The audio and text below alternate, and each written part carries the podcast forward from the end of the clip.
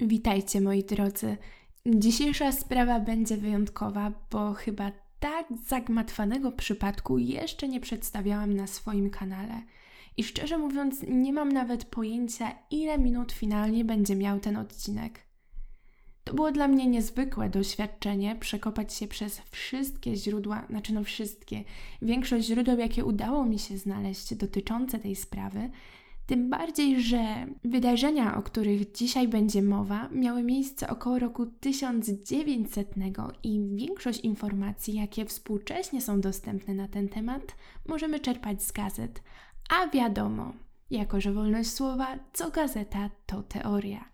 Niezwykłą przyjemność sprawiło mi przekopywanie się przez cyfrowe skany starych gazet w poszukiwaniu informacji na temat naszej sprawy Również porównywanie tych informacji z opracowaniami naukowymi, ponieważ, uwaga, tak owe istnieją, aby troszeczkę zweryfikować ich wiarygodność, ponieważ wiadomo, że niektóre gazety miały tendencję do przesadnego koloryzowania.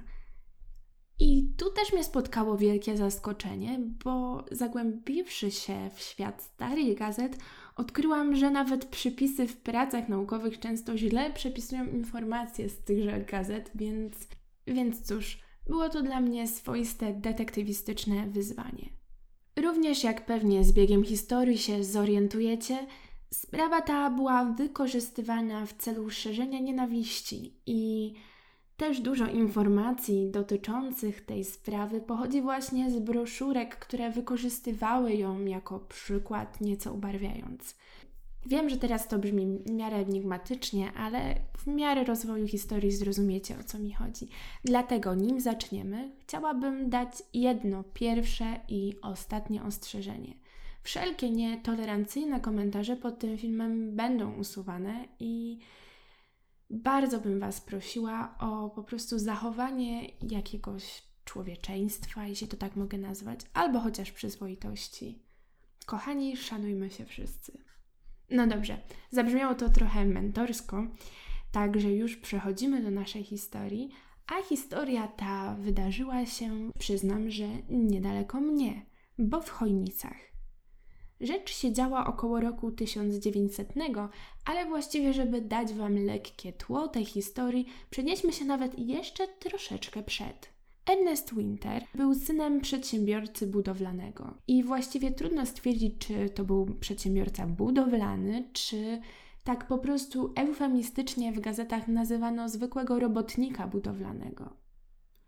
Wiadomo, że mieszkali oni we wiosce Przechlewo, chociaż w owym czasie nazywała się Przechylewo w powiecie człuchowskim. Ośmioosobowa rodzina Winterów nie była zamożna, dlatego też Ernest musiał tak długo uczęszczać do szkoły we wsi rodzinnej, aż jego brat Paweł nie skończył gimnazjum, ponieważ rodziców nie było stać, aby utrzymywać więcej niż jedno dziecko poza domem na stacji, a gimnazjum było tylko w Chojnicach. I tak oto w 1894 roku trzynastoletni wówczas Ernest dostał się do pierwszej klasy gimnazjum w Chojnicach, które znajdowało się w owym czasie w Prusach, więc nosiło nazwę Konic. Był bardzo przeciętnym uczniem. Tak bardzo przeciętnym, że w trzeciej klasie podwinęła mu się noga i nie otrzymał promocji – Wtedy też coś w nim pękło i wziął się za siebie. Stał się potem jednym z najlepszych uczniów w szkole, a ponadto był, jak donosiła prasa, najlepszym gimnastykiem gimnazjum. Zmiana oczywiście nie dotyczyła tylko ocen i jego aktywności fizycznej. Podobno z zahukanego chłopca stał się pewnym siebie młodzieńcem. Tylko, że za tą zmianą stało chyba coś jeszcze ale zaraz do tego wrócę.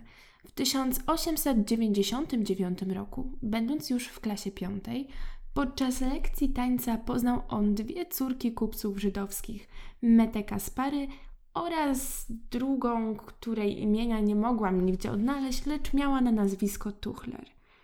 Rodzice chłopaka oczywiście, znaczy no oczywiście, taki wtedy panował nastrój, byli bardzo przeciwni tej znajomości – Przechwycili oni kartkę z życzeniami noworocznymi od dziewcząt i bardzo się zdenerwowali. Mimo to Ernest przyjaźnił się z dziewczynami i tutaj cytuję: biegał z nimi na łyżwach, a nawet bywał w domach ich rodziców. Oprócz tego Ernest utrzymywał jeszcze bliższe stosunki ze swoim kolegą, chrześcijaninem Hoffmanem. I u niego też dosyć często bywał w domu. Stan natomiast mieszkał na stacji w jednym pokoju z dwoma innymi chłopakami. Stacja ta znajdowała się u piekarza Lange. I w sumie wiadomo, że Ernest był niezłym ziółkiem, bo jak donosili jego koledzy, był stałym bywalcem domów rozkoszy, a i miał znajomych z chojnickiego półświadka. Żyło mu się dosyć dobrze, a współcześnie pewnie zdefiniowalibyśmy go jako takiego licealnego bad boya, coś na kształt Johnego Travolty z Grease, tego musicalu, gdzie biega w czarnej skórze i próbuje udowodnić Sandy, jaki to on nie jest. Ale mniejsza z tym, bo to akurat mało współczesny przykład. Przejdźmy do wydarzeń z niedzieli 11 marca 1900 roku. Przed południem Ernest udał się na nabożeństwo do kościoła, bo jak widać miał też stronę duchową, a może po prostu chciał mieć pretekst, żeby zaraz po nabożeństwie wstąpić z kolegami do składu tytoniowego Fischera, gdzie zakupili sobie trochę cygar i chwilę porozmawiali z właścicielem. Potem wrócili do domu, gdzie Ernest zjadł obiad i pochwalił się kolegą, że tego dnia wybiera się na wielką kawę imieninową do córki Kasparego Mety. Był bardzo podekscytowany tym wyjściem i około godziny 14 opuścił stację. Potem wiadomo jedynie, że o 17 widziano go przed domem kupca, prawdopodobnie jak z tych imienin wychodził, a około godziny 17.30 chłopak był widziany w okolicach ulicy Strzeleckiej. Potem zaś słuch o nim zaginął. Nazajutrz, 12 marca, w poniedziałek, koledzy bardzo zdziwieni nieobecnością Ernesta w szkole zawiadomili jego ojca. Myśleli, że być może ten udał się z jakiegoś nagłego powodu do domu jednak ojciec nic nie wiedział o jakiejś nagłej zmianie planów Ernesta, więc udał się do Chojnic, aby zbadać sprawę. I od razu zawiadomił szefa policji miejskiej i burmistrza Deditiusa. Jednak ci zignorowali sprawę, ponieważ ojciec nie mógł podać żadnych konkretnych okoliczności zaginięcia syna i właśnie tym argumentowali brak podjęcia działania. Jako, że policja nie mogła wszcząć dochodzenia, przynajmniej tak twierdziła jedna z gazet, ponieważ druga twierdziła, że dochodzenie wszczęła od razu, ojciec sam rozpoczął poszukiwania z pomocą piekarza Lange, u którego chłopak miał stację. Mężczyźni zaczęli nawet podobno badać lód, który pokrywał tafle jeziora położonego tuż przy moście, jednak bez efektu. Dopiero następnego dnia zauważyli, że lód w jednym miejscu jest jakby rozbity. Więc przez przerębel poczęli badać dno jeziora i okazało się, że jest ono w tym miejscu dosyć płytkie. Niebawem przy pomocy haków wyciągnęli pokaźną pakę, która była owinięta w wielkie arkusze brunatnego papieru, a w środku znajdował się bardzo ciężki przedmiot zaszyty w worek.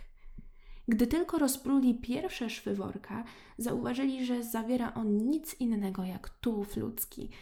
Przerażeni przestali w ogóle cokolwiek działać przy tym znalezisku i zawiadomili policję. Na miejscu wkrótce zjawiła się nie tylko policja, ale i lekarz sądowy Meller, a także burmistrz Deditius. Po rozpruciu pakunku stało się jasne, że jest to tułów człowieczy, a ojciec poznał po znakach szczególnych, jednak nie wiadomo jakich, nie było tego w żadnych źródłach, że jest to Ernest. W tym momencie nikt już nie miał wątpliwości, że doszło do wielkiej tragedii. Jeśli chodzi o resztę części ciała, były one znajdowane w różnych miejscach i nie wszystkie naraz. Niektóre z nich wyłowiono z jeziora, a prawe ramię odnaleziono w pobliżu bramy cmentarnej w czwartek 15 marca. Nogę z kolei odnaleziono w okolicach synagogi. Dopiero po czterech tygodniach, 15 kwietnia, chłopcy bawiący się na łące przy lasku miejskim odnaleźli głowę chłopaka razem z chusteczką o tajemniczym monogramie A. Ze względu na charakter materiału dostarczonego do badań, komisja sądowo-lekarska była zgodna i twierdziła, że czynu takiego mógł dokonać tylko lekarz, rzeźnik albo rzezak koszerny. Miasto ogarnęła trwoga, jednak prawie od razu przystąpiono do działania. Przeprowadzono szerokie rewizje w domach znajdujących się w sąsiedztwie, szczególnie koncentrowano się na domach z dużymi ogrodami. Przeszukano również synagogę. 17 marca wieczorem policja podała do publicznej wiadomości, że na papierze, w który był zawinięty tułów, widniał napis H.W.8742 ale szczerze mówiąc, zastanowiłam się, jakim cudem na papierze, który leżał w wodzie, można było odczytać ten napis po tak wielu godzinach lub dniach. I rzeczywiście, poszukawszy w gazetach z tamtego okresu, odkryłam, że jednak chodziło o płócienny worek.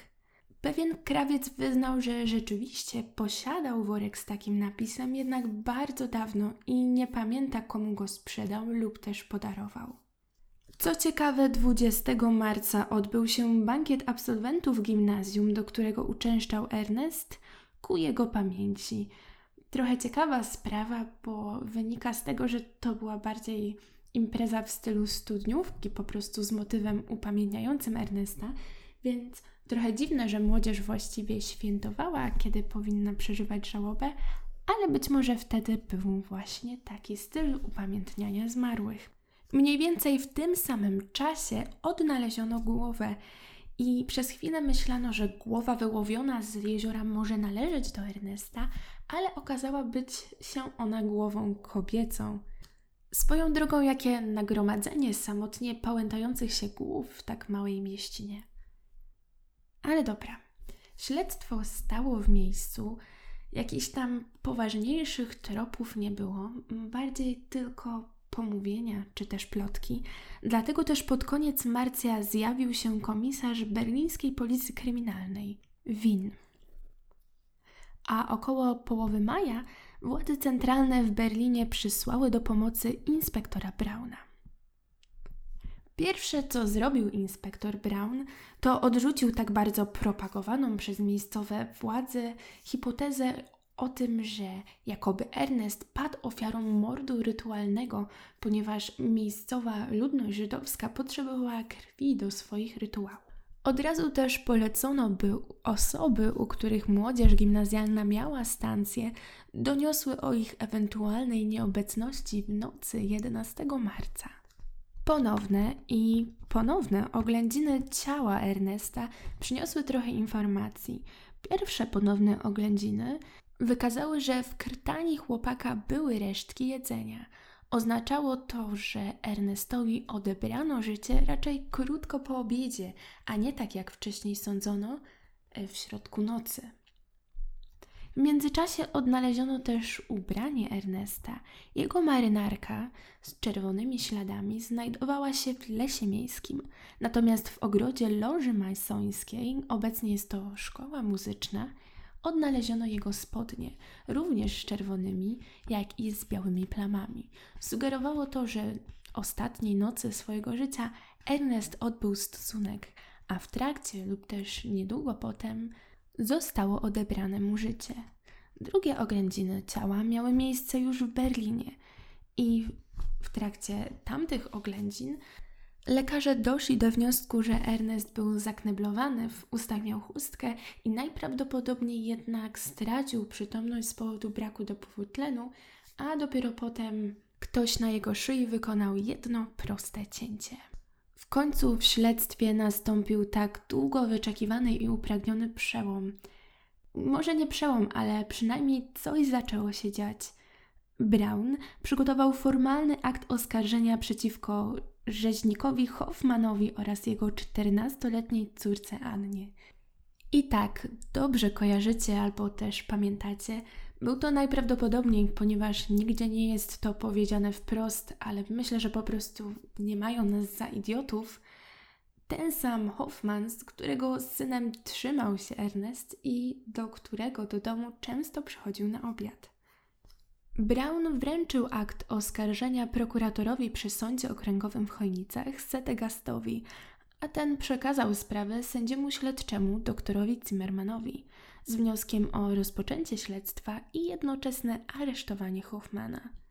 Śledczy oczywiście rozpoczął dochodzenie, ale sprzeciwiał się aresztowaniu Hoffmana, twierdząc, że jakoby cała argumentacja Brauna jest po prostu nierzeczowa. A jaka była ta argumentacja? O co właściwie chodziło? Hoffman był zamożnym i szanowanym obywatelem, właścicielem domu, radnym miejskim i starszym cechu rzeźnickiego. I o ile pierwsza część oczywiście brzmi wspaniale, to już ten cech rzeźnicki tak nie do końca z perspektywy tej sprawy. Według Brauna Ernest miał utrzymywać bliższe, a można by nawet rzec, że w sumie to za bliskie stosunki z 14-letnią Anną Hoffman. W krytyczną niedzielę młodzi mieli się spotkać na romantyczną schadzkę w szopie Hoffmana, położonej zresztą w pobliżu synagogi i jeziora. I tu, w dosyć niedwuznacznej konfiguracji ciał miał ich zastać Hoffman, który wpadł w szał i swoim nożem rzeźnickim miał zadać jeden rozwścieczony cios. Aby dodać wiarygodności tej wersji, Brown powoływał się na zeznania pewnego nauczyciela gimnazjalnego, który około godziny 7.30 wieczorem usłyszał krzyk z tamtej okolicy.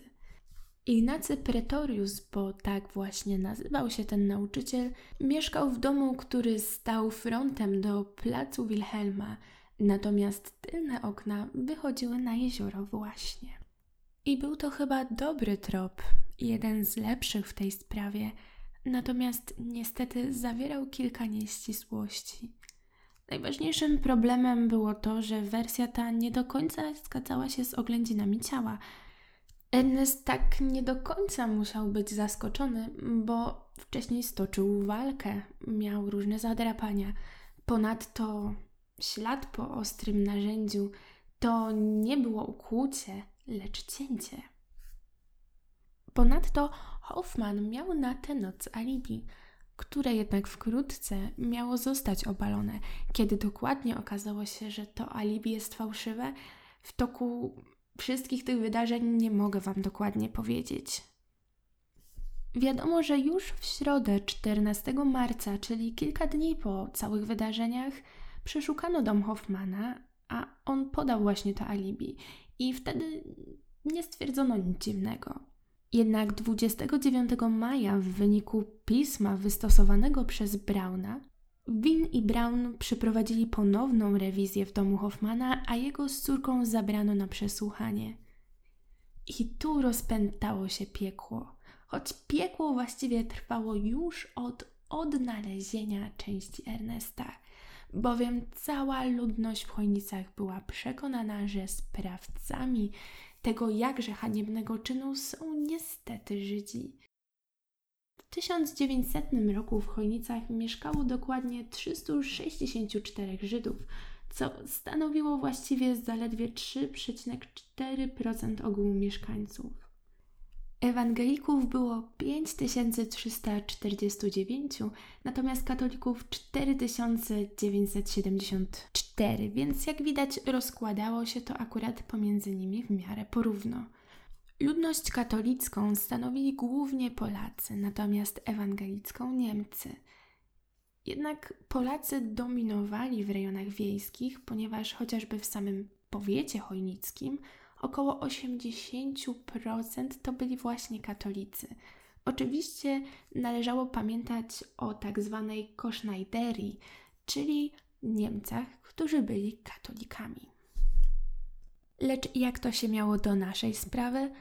Ano tak, że grupa ponad 10 tysięcy osób w pewnej dużej części uważała, że o wiele mniejsza grupa była winna w sprawie Ernesta i praktycznie od początku, od feralnego dnia, w którym wyłowiono paczkę z jeziora, demolowano okiennice, bito szyby, niszczono sklepy należące do mniejszości żydowskiej.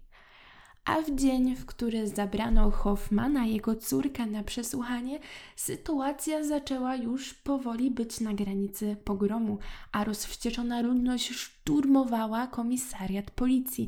Do tego stopnia, że kordon policjantów uzbrojonych w szable musiał ustawić się naokoło budynku, a burmistrz Deditius z powodu cały czas trwających napięć nie miał innego wyjścia jak wezwać wojsko, które miało pilnować porządku w mieście. Ale nie w związku z pojedynczym incydentem. Miało go pilnować na stałe przez najbliższy okres.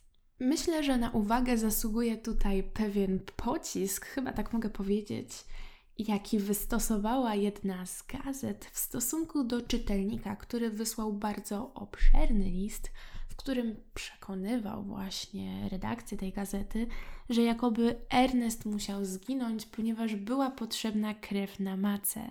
Redakcja ustosunkowała się, twierdząc, że chyba cierpi na rozmiękczenie mózgu. Niemniej jednak w dzień aresztowania Hoffmana i jego córki atmosfera pozostawała bardzo gorąca. Na tyle gorąca, że pozostając w klimacie gazet, na wieść o tym aresztowaniu do dziennikarza Wilhelma Bruna, sprawozdawcy jednego z dzienników berlińskich, zgłosił się pewien robotnik Maslow. Twierdził on, że w niedzielę około godziny 22, a właściwie pomiędzy 22 a 23, widział światło w domu rzeźnika Lewiego i słyszał też bardzo ożywioną rozmowę, która dopływała z piwnicy. Widział właściwie jeszcze więcej i nie może on pozwolić, aby skazano niewinnego człowieka, jakim jest Hoffman. Dlatego chce wszystko powiedzieć. Dziennikarz zabrał Maslowa od razu na policję i ten na policji wyznał, że pomiędzy 22 a 23 w niedzielę 11 marca zamierzał on dokonać kradzieży mięsa, więc obserwował bardzo uważnie dom Lewiego. Gdy od ulicy Gdańskiej spostrzegł w piwnicy światło, stwierdził, że uda się na ulicę Kątną, skąd mógł obserwować dziedziniec zabudowań Lewiego. I po pewnym czasie na ten dziedziniec z piwnicy wyszły trzy osoby. Miały one ciężkie paczki i udały się w stronę jeziora zakonnego. Jednym z nich był Moryc Lewi. Maslow ukradł mięso i podczas tej kradzieży słyszał, jak w piwnicy szorowano podłogę.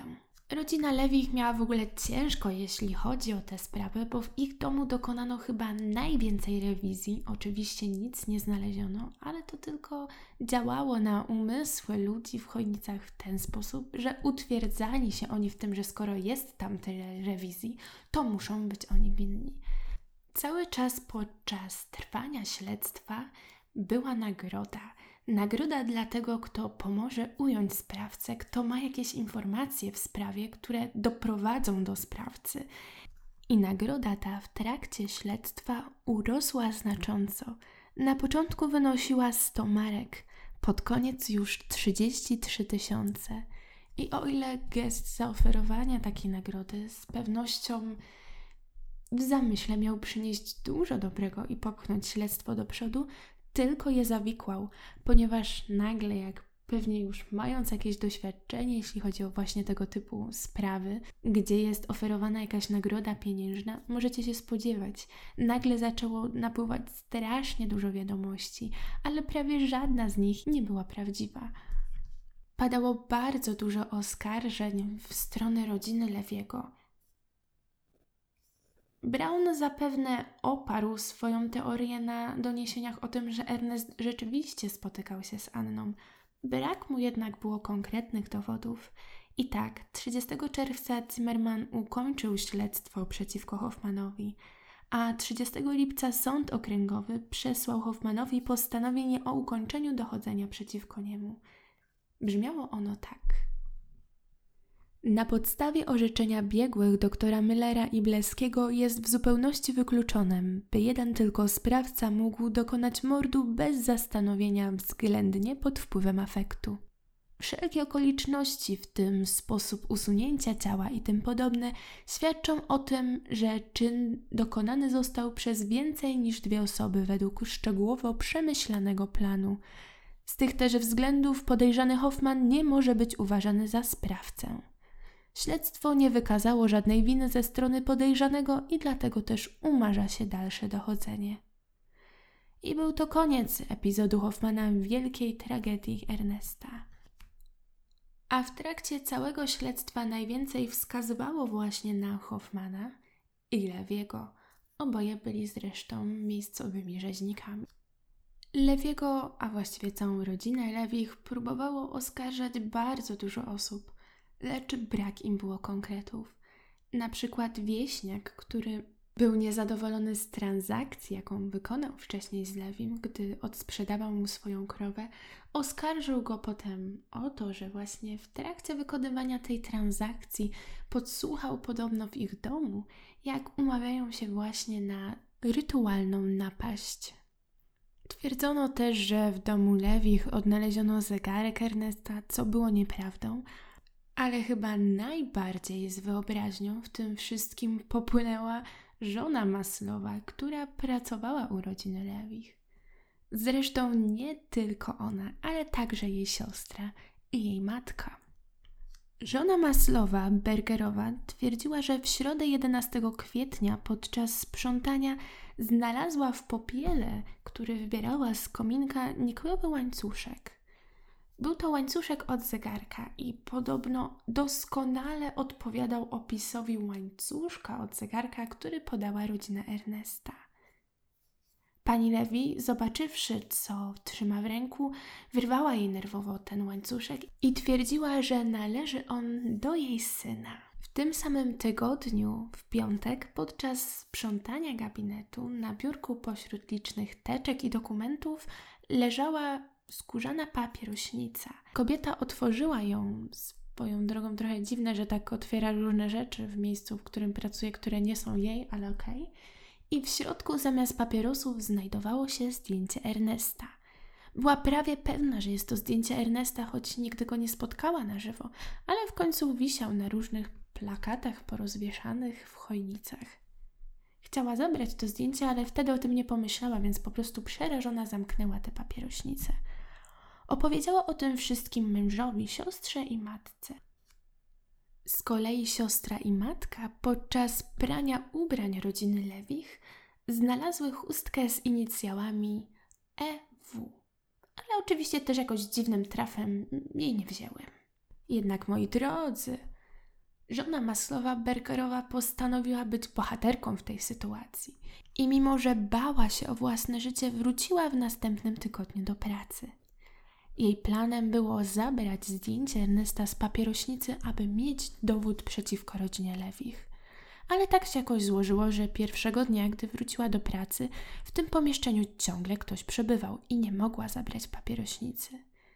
Kolejnego dnia, gdy czyniła następne podejście do zabrania skórzanej papierośnicy ze zdjęciem Ernesta, już prawie by jej się udało, ale zjawił się jej mąż i powiedział, że ona nie będzie tutaj już dłużej pracować ponieważ obawiał się o jej życie i w ten sposób niestety nie udało jej się uzyskać dowodów w jakże pilnej sprawie. Zszokowany tymi wszystkimi doniesieniami, ojciec Ernesta złożył do prokuratury akt oskarżenia przeciwko Adolfowi i Morycowi Lewim. Jednak były to oskarżenia wyssane z palca. Ojciec Ernesta w ogóle dostawał bardzo dużo niepokojących listów związanych z tą sprawą.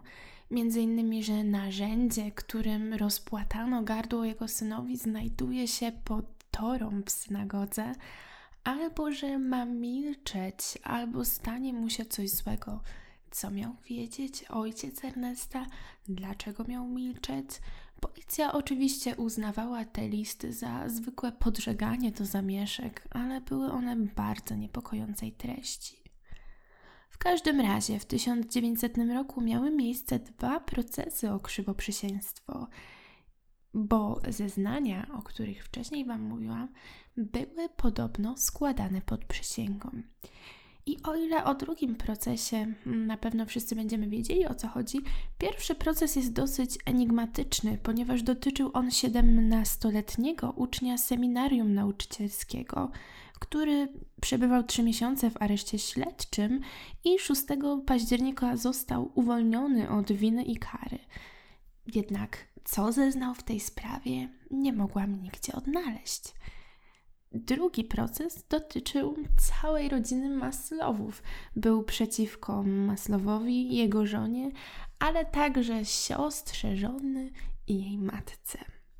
I tu już nie było tak kolorowo, ponieważ w sumie Bergerowa i jej mąż Maslow zostali skazani na karę więzienia, ponieważ ich zeznania zostały uznane za niewiarygodne i miały być próbą wyłudzenia nagrody najprawdopodobniej. I dobrze już przeczuwacie, skoro oskarżenia przeciwko Lewiemu okazały się bezpodstawne, a do oskarżenia Hoffmana najwyraźniej brakowało kluczowych dowodów, to co w tej sprawie właściwie mieli śledczy? Właściwie to nic. Zaledwie plątaninę informacji i ślepych wątków. Na przykład twierdzono usilnie, że pewien Żyd Rosenthal próbował się powiesić, ponieważ znał sekret wykorzystania Ernesta w rytuale. Oczywiście była to nieprawda. Ponadto niedługo po tych wydarzeniach do Chojnic przybyło małżeństwo żebraków Albert i Ewa Andersonowie z Rytla, którzy twierdzili, że za pomocą księgi i klucza, które były podobnoż spadkiem po pradziadach, wskażą winnego.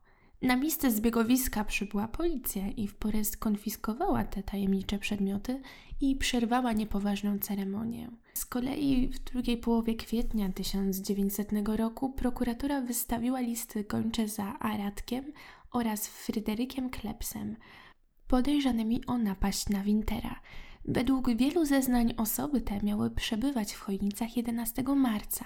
Pasowały także do opisu człowieka w czarnym płaszczu z pakunkiem pod ręką. Prawdopodobnie chodziło o postać, którą ktoś rzekomo widział w okolicach jeziora. Jest jeszcze jedna kwestia, która bardzo nie daje mi spokoju. Praktycznie cała ta sprawa to była bitwa dwóch podejrzanych w oczach opinii publicznej Lewiego i Hoffmana ale gdzieś na dnie źródeł znalazłam taką wzmiankę, jednak są to źródła polskojęzyczne, a podejrzewam, że ktoś, kto zaledwie o tym wspomniał, musiał korzystać ze źródeł niemieckojęzycznych. Także jeśli ktoś z Was na przykład chciałby mi pomóc, ponieważ zna niemiecki, doszukać się o co mogło chodzić, byłabym bardzo wdzięczna, bo ja w ogóle nie znam tego języka. Chodzi o to, że podobno Maslow miał kontakty intymne z żoną Wintera. Ponadto znajdował się też w jakichś okolicznościach w gospodarstwie Bormana, który jako jedna z zaledwie 12 osób w powiecie chojnickim prenumerował gazetę, w którą potem była owinięta głowa Ernesta. Nie umiem powiedzieć nazwy tej gazety, więc po prostu podlinkuję Wam spokojnie pod spodem, co to był za artykuł, co to był za fragment. I tu nasunęła mi się taka myśl, że może to Maslow stał za tym wszystkim, że kierując fałszywe oskarżenia chciał odwrócić od siebie uwagę, że chciał się zemścić za niewierność, którą w jakiś sposób zastraszył, aby z nim współpracowała, albo nawet jej o tym nie powiedział, a po prostu kłamali z czystego zysku dla nagrody. Ale to tylko taka luźna myśl, bo tak naprawdę nigdy nie dowiemy się, jak to było naprawdę. 27 maja 1900 roku w końcu odbył się pogrzeb Ernesta Wintera. Mówię w końcu, ponieważ miał się odbyć właściwie w połowie maja, ale zaledwie kilka chwil przed wydaniem szczątków rodzinie odwołano te decyzje i odesłano je na ostatnią ekspertyzę do Berlina, o tej ekspertyzie mówiłam już wcześniej. Decyzja ta oczywiście bardzo zszokowała rodzinę i nie dziwię się, że byli wściekli. Pogrzeb ten miał się odbyć e, wtedy też po cichu, około godziny 24. Na ostatecznej już uroczystości 27 maja Ernesta wraz z rodziną żegnało kilka tysięcy osób, manifestując swoją solidarność z winterami. Co prawda nie obyło się bez drobnych ekscesów, ale do większych zamieszek nie doszło. Chłopak został pożegnany z godnością i należytą mu uwagą w tym dniu. I to już wszystko, kochani, w tej sprawie. Jestem bardzo ciekawa, co wy o niej sądzicie. Ja pierwszy raz spotkałam się z taką sprawą, w której jest tyle wątków pobocznych, a na każdy jest skierowana równa uwaga, ponieważ nie wiadomo, który z nich jest najważniejszy. Osobiście uważam, że Ernest musiał tego wieczoru czy też popołudnia pójść na jakąś randkę. Zresztą na to też wskazują ślady biologiczne odnalezione na jego ubraniu. Z kim jednak i co przeskrobał, że skończył w tak marny sposób, trudno mi powiedzieć. Hipoteza z Hoffmanem wydaje się obiecująca, jednak z jakiegoś powodu wtedy zwolniono go z aresztu. Niemniej jednak jego alibi okazało się fałszywe, a chustka z monogramem A pasowałaby do Anny. Zgadzał się też zawód Hoffmana, ponieważ był to rzeźnik. Wydarzenie to niestety wywołało niepokoje nie tylko w Chojnicach, ale i w całych Prusach. Zostało wykorzystane troszkę w celach propagandowych, nastawiając ludność przeciwko mniejszości żydowskiej. I pamięć o tych straszliwych wydarzeniach była na tyle żywa, że jeszcze w latach 30. przed II wojną światową wydarzenia z Chojnic były podawane jako przykład w ulotkach propagandowych, które uważały oczywiście, że sprawca był jeden. Pewnym jest jednak to, że z domu Mety Ernest wyszedł cały i zdrowy. Co się tyczy zaś Maslowa, wyemigrował on ze swoją rodziną do Saksonii. Wyjechać planowała też rodzina Lewich, ponieważ ich interes przestał przynosić dochody. Bardzo dziękuję za wysłuchanie dzisiejszej historii i dziękuję, że wytrwaliście do końca. Dziękuję Wam też za to, że towarzyszycie mi w tej niezwykłej podróży, ponieważ spotykamy się tutaj już prawie rok. To dzięki Wam ten kanał może istnieć i bardzo cieszę się, jak widzę, gdy z dnia na dzień coraz więcej Was tutaj przybywa.